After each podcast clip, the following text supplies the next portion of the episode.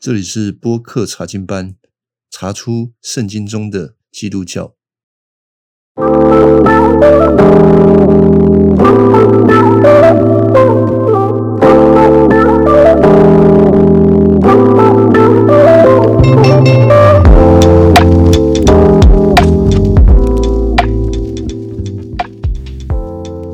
我们上一个节目谈到了这个世界的解释通常都是用达尔文的进化论来解释、啊、人如果按照自己的方式，用自己的眼睛、自己的方法来研究解释这个世界，就会倾向如此，不会认为这个世界是一个神在背后创造的，并且也是透过这个神不断的运行在这个世界，以至于、哦、我们今天看这个世界春夏秋冬的运行是何其的规律。呃但是当我们成为基督徒，借着圣经来认识这个世界的时候，我们必须要把主这个主跟客的关系做一个对调，就是神才是这个世界的中心，而人不是，人不能以自己为中心来解释这个世界。人如果要解释这个世界，必须要透过圣经，由上帝的话来解释，我们才有办法用一个正确的角度来认识这个世界，才能够帮助我们一个正确的世界观。好，所以接下来呢，我们会谈到创世纪第一章的三到二十三节。那我有想到一个一些要讨论的题目，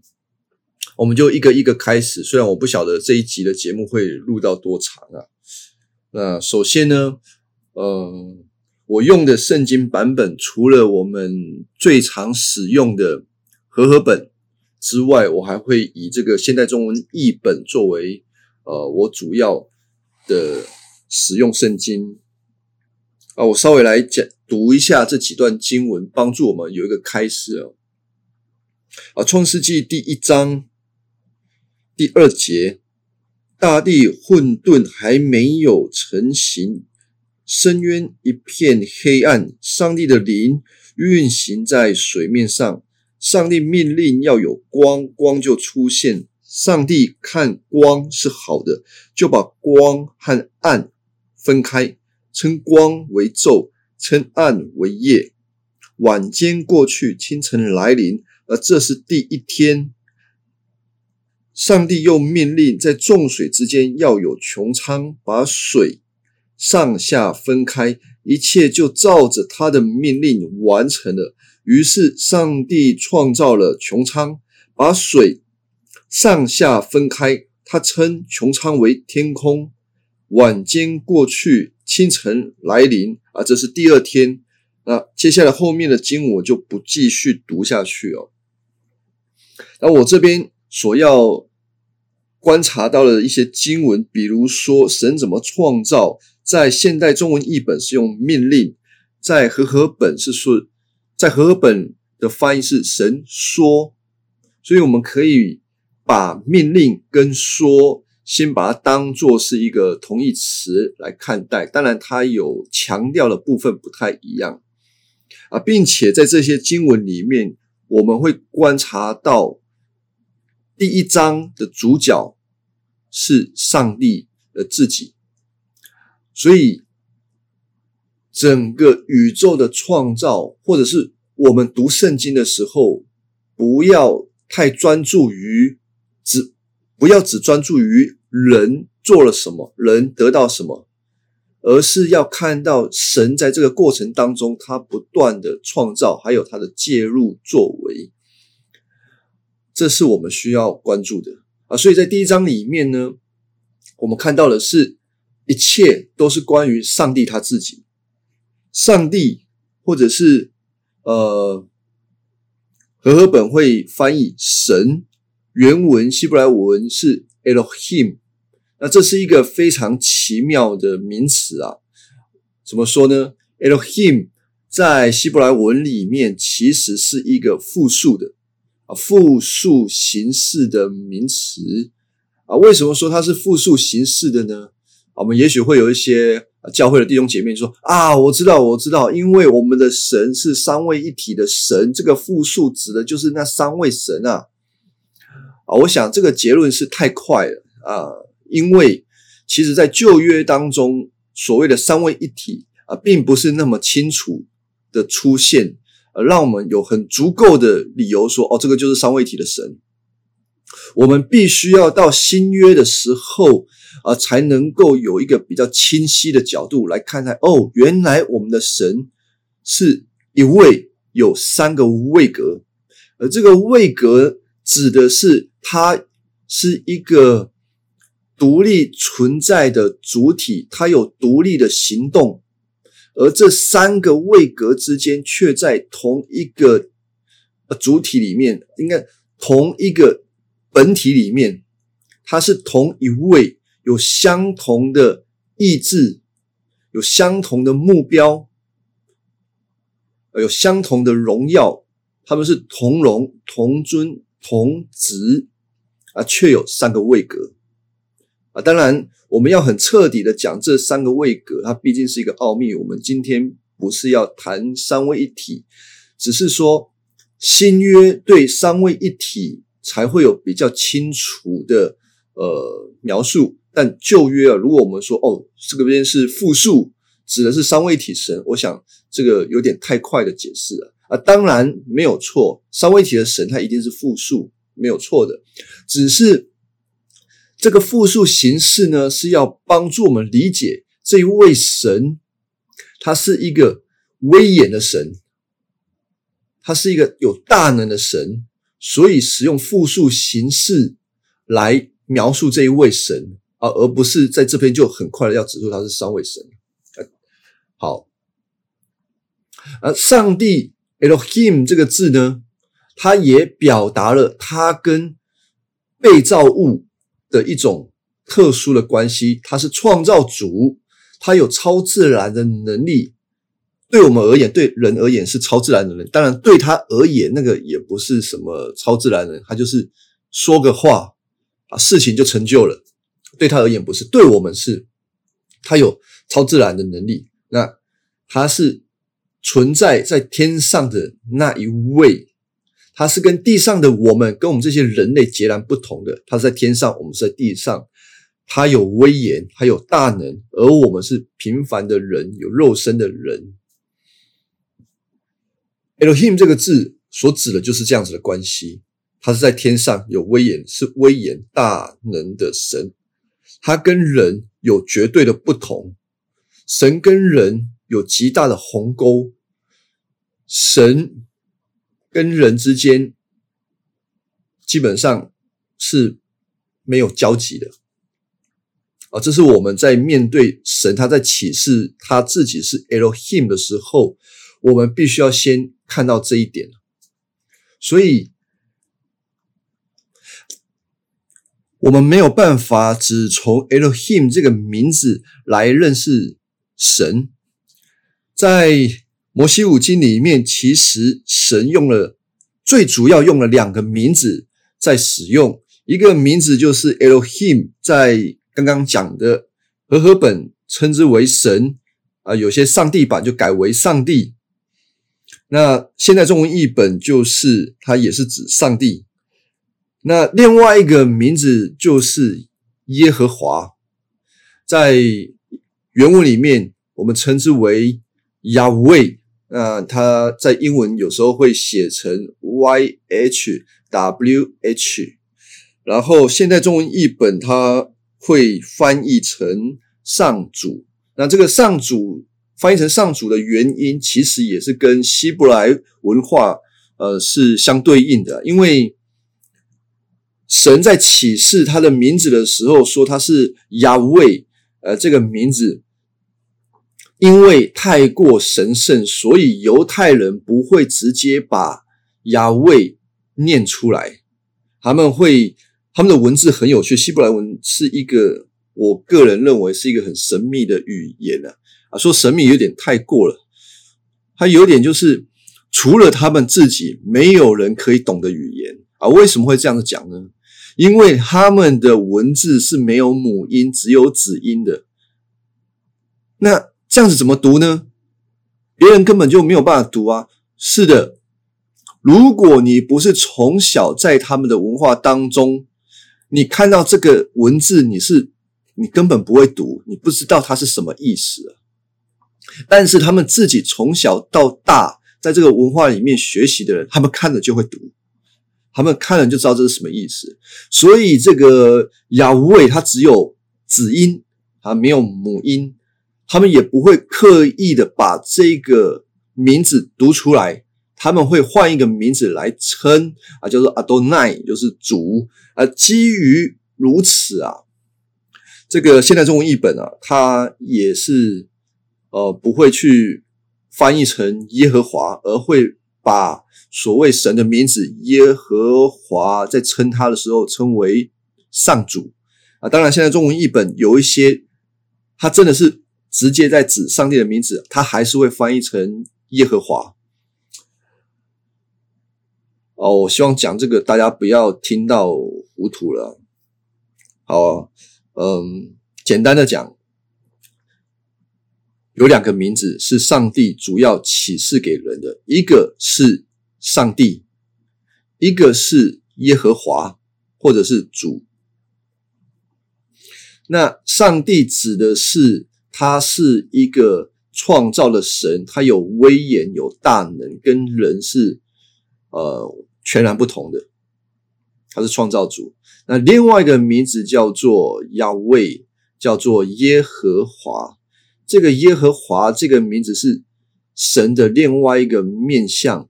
他不只是创造的神，他也是一个跟人立约跟人有关系的神。所以在摩西五经里面常常是这样子讲，神在启示他自己的时候就会用耶和华来称呼说，我是耶和华你们的神。所以神在用耶和华自称的时候，表示说我跟你是有关系的，我要做你们的神，你们要做我的百姓。所以耶和华是一个很特别启示的存在，只有神的百姓跟他有这样子的关系，称他为耶和华。所以很有趣的哦，如果观察就那个摩西五经你出现，或者旧约里面出现撒旦的时候，他怎么称上帝呢？啊，就是称他上帝啦，称他 Elohim， 他不会称他为 Yahweh。 为什么呢？因为撒旦跟耶和华是没有立约关系的，他只有跟他有立约关系的才会以耶和华跟他呃来称呼。那这个耶和华名字怎么来了？我们稍微可以来谈一下啊、呃、这一点啊，啊帮助我们能够更清楚的去把神的名字有更深的认识，这也避免一种错误的见解啊。这个错误的见解其实是在于，嗯，我们有一个基督教，这个也不能说他们是基督教了啊，就是他们是自由派的。那自由派的意思不是说他们解释圣经很自由，不受管理啊，当然他们很很自由不受管理，但重点是这些自由派的人是不信上帝是神的话，他们不信圣经里面的神迹，他们认为人的理性才是权威，科学才是衡量的标准啊。所以这些自由派的人他们在检视圣经的时候呢，会用一种科学的方式，呃，用科学分析来看摩西五经，他们就会发现说，诶，摩西五经怎么有一些语法不是，嗯、呃，怪怪的，好像不统一。比如说，为什么有时候会称为 Elohim， 有的时候会称为 Yahweh 啊？这肯定是有两个人，有两份资料，然后拼在一起，结果没拼好，有些字词没有统一啊，就会有出纰漏嘛。一下子这边 Elohim， 这边这边雅威啊。其实这个自由派所解释的摩西五经啊，不只是两个来源拼起来，它总共是四个来源啊拼起来的。那个他们称之为 J Y D P， 诶，我有记错吗 ？J Y D P， 反正就是四个本源拼起来摩西五经。然后呢，这样子的思想，如果我们没有去防范的时候，有些基督徒可能也会呃受到影响，以为哎呦，我们看今天看到的摩西五经是四个呃来源，然后乱拼乱凑，没凑好，哎呀，好不容易被抓到皮肉了啊！绝对不要这样子想，这个不是我们基督教信仰的基础。我们要信的是，整本圣经都是上帝的话。那对摩西五经最好的理解就是，摩西五经就是摩西写的。那当然有一些其他的可能性，有一些空间。诶，为什么摩西死后还还继续在写呢？这个这些讨论，我想以后有机会来讨论。但是我们有一个总原则，全部的话都是上帝所默示的，当然也是透过人所写下来的。没有那么多的来源，我们相信摩西五经是摩西写的，也是神透过摩西写的啊，这样子就好了。好，所以一边是上帝，一边是耶和华。为什么要启示耶和华这个名字呢？我们稍微呃翻一下摩西的这个出埃及记，出埃及记的第三章啊。第三章的这个第十二节开始，我来读一下。上帝回答：“我要与你同在。”这个时候是神要摩西回到埃及，把上帝的百姓救出来啊，所以说会与他同在。你领以色列人出埃及后，要在这山敬拜我，这就是我差遣你的凭证。第十三节，摩西说：“当我去告诉以色列人，你们祖宗的上帝差我到这里来，他们会问，你的名字是什么呢？那时我该怎样回答呢？”啊，当然，摩西在这边讲的，有可能是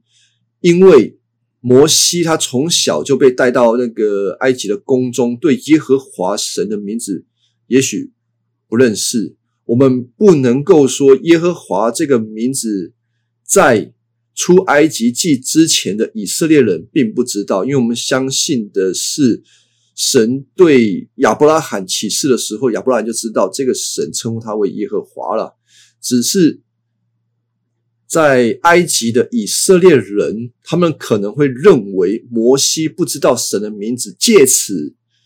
你真的是神派来的吗？你真的是耶和华派来的吗？你知道神的名字吗？他可能会问摩西，所以摩西在这个时候有这个可能问耶和华是谁派摩西来救他们的，为了要证明摩西确实是耶和华派来的，所以这个时候摩西问了耶和华，你叫什么名字？好啊，第十四节，上帝说：“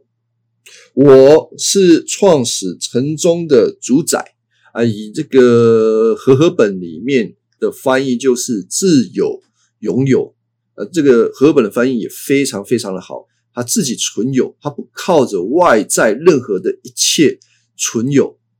而且他永远存在。他跟人是完全不一样，人不是自己存有，因为我们都是被生的。我们要持续的存有呢，也是要去透过我们的肉体跟灵魂，然后有能量的供应，我们才能够持续的存在啊！甚至在历史当中的存在，是要透过不断的生育，我们才能够持续的存在啊！神不需要，神是自有拥有，他本来就有的。那这个现代中文译本呢？从另外一个纬度让我们来认识这个神，他的自我启示，他说他是创始成终的，他是创造一开始的。起初为什么会有起初？因为是我，所以有起初。然后呢，时间的结束是什么？是他来完全的。那这个刚好吻合了耶稣他来的时候，他说他也是，他就是那一位创始成终的那一位。希伯来书给我们这样子的一个呃前后呼应，帮我们认识，把耶稣基督给指出来。好，他说我是创始成终的主宰，你去告诉他们那一位创始成终的主宰差你到你们这里的。神告诉摩西说，我是那一位创始成终差你们到这这里的。第十五节，我是耶和华，是他们祖宗的上帝，是亚伯拉罕、以撒、雅各的上帝，我差你到他们那里。我的名永远叫耶和华，世世代代都要这样称呼我。好，他的名叫耶和华，表达的是一种永远，而且是从以前到现在都永远的神。呃，我要先处理一个问题，就是第十五节说他是创始成终的，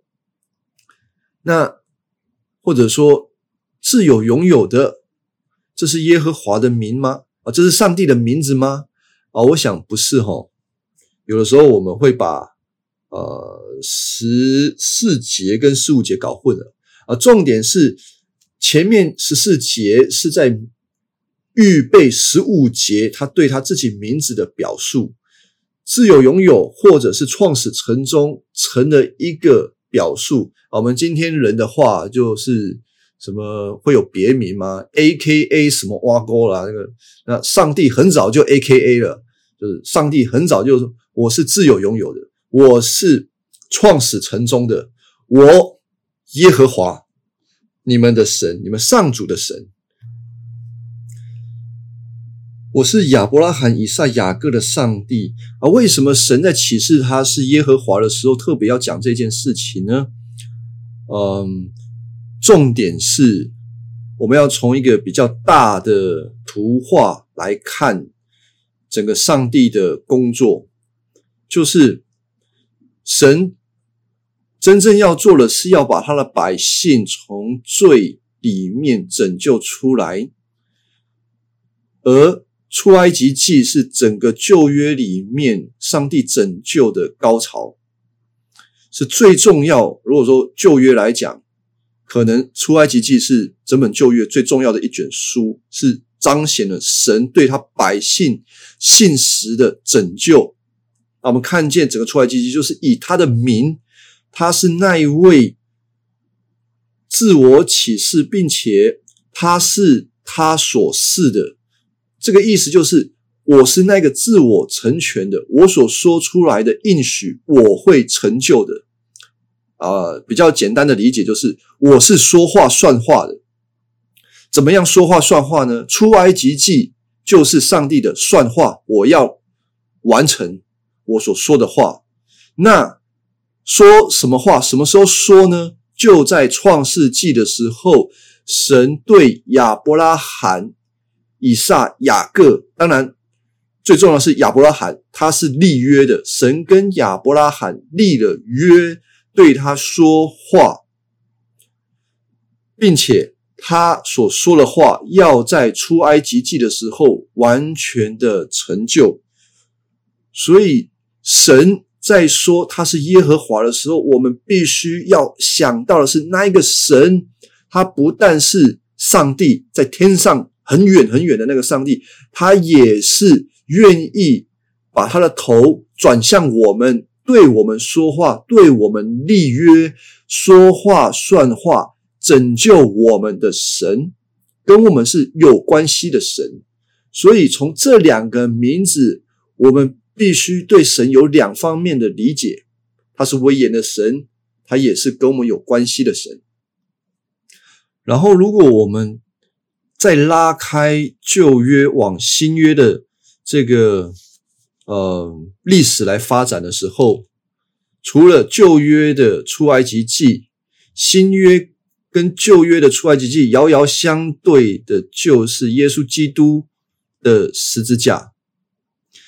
旧约的高潮在出埃及记，新约的高潮是耶稣基督的十字架。呃，新约的时候，耶稣有一次在山上，他登山，他在这个山上变了他的容貌。变这个容貌的时候，旁边有几位使徒跟在他的旁边，听见了耶稣跟天上的父神在说话。说些什么话呢？说的是他要怎么样的离开这个世界。而离开这个世界，其实在原文里面的意思就是出埃及，意思就是耶稣也会出埃及。怎么样出埃及呢？就是在十字架上面为人的罪而死，这个就是耶稣的出埃及，也是整个三一神对他自己的百姓救赎的彰显，让我们看到神就是一位拯救人的神，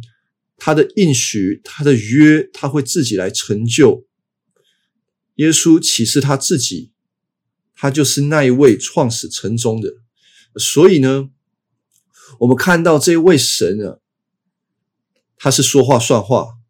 他是伟大的，并且他有怜悯，有慈爱。当我们这样子两方面来思想的时候，更能够扩充我们对这位神的认识。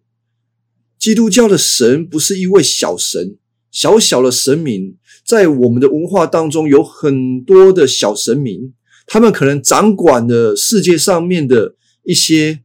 小事情。也许你觉得那个不是小事情啊，你对赚钱可能是大事情，对感情，对婚姻，对某一些事情你觉得不是小事情，但是啊，这一些神明哦，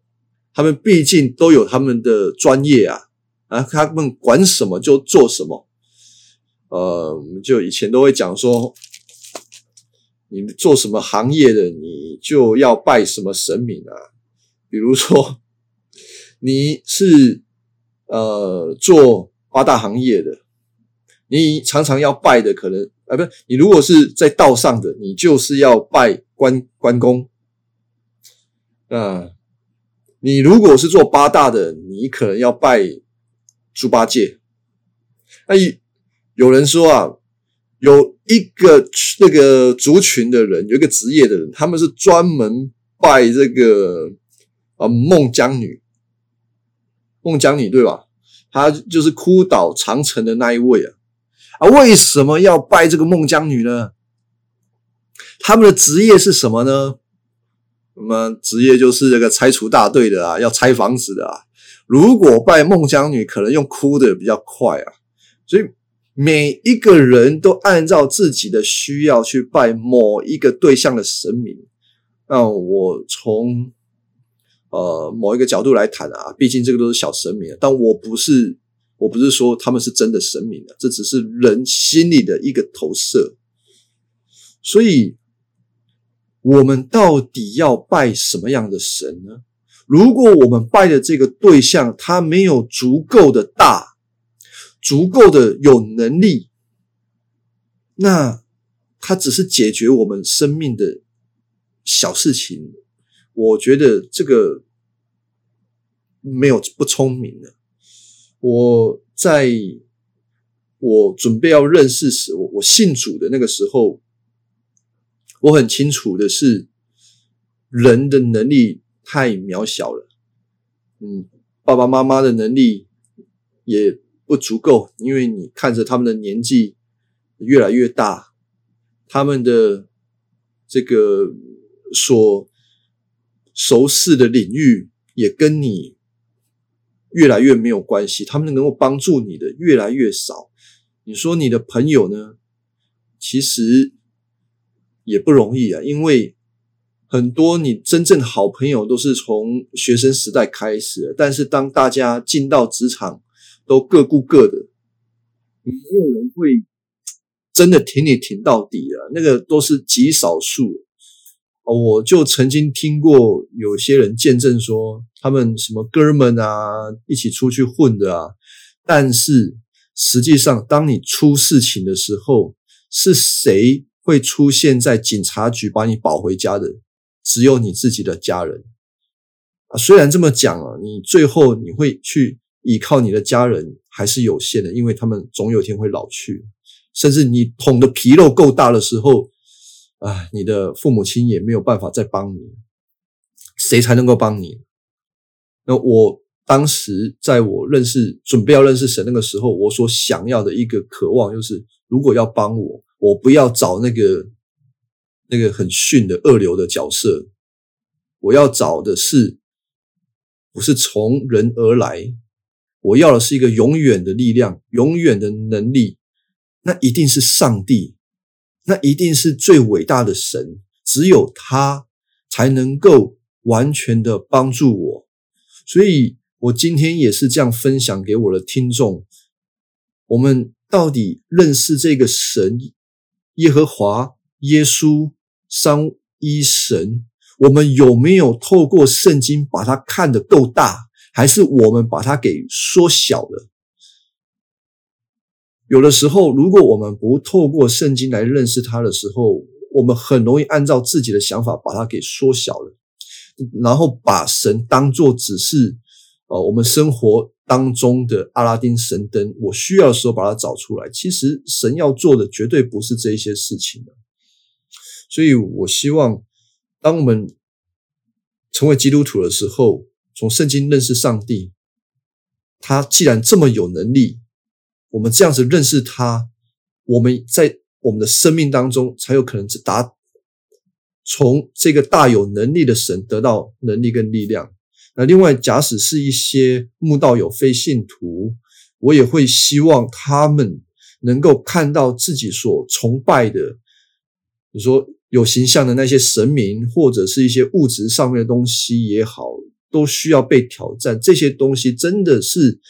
能够帮助到你吗？难道这一些人所创造的东西真的能够满足人自己吗？我们真正需要的是一个强而有力的，那一定是上帝他自己。呃，所以呢，神既然他启示他自己，他创造，并且他也成就。我们在圣经里面也看到他实际的这个介入人的历史，做出他所应许的话。还有在新约里面，他甚至愿意来到世界上面，成全他要拯救人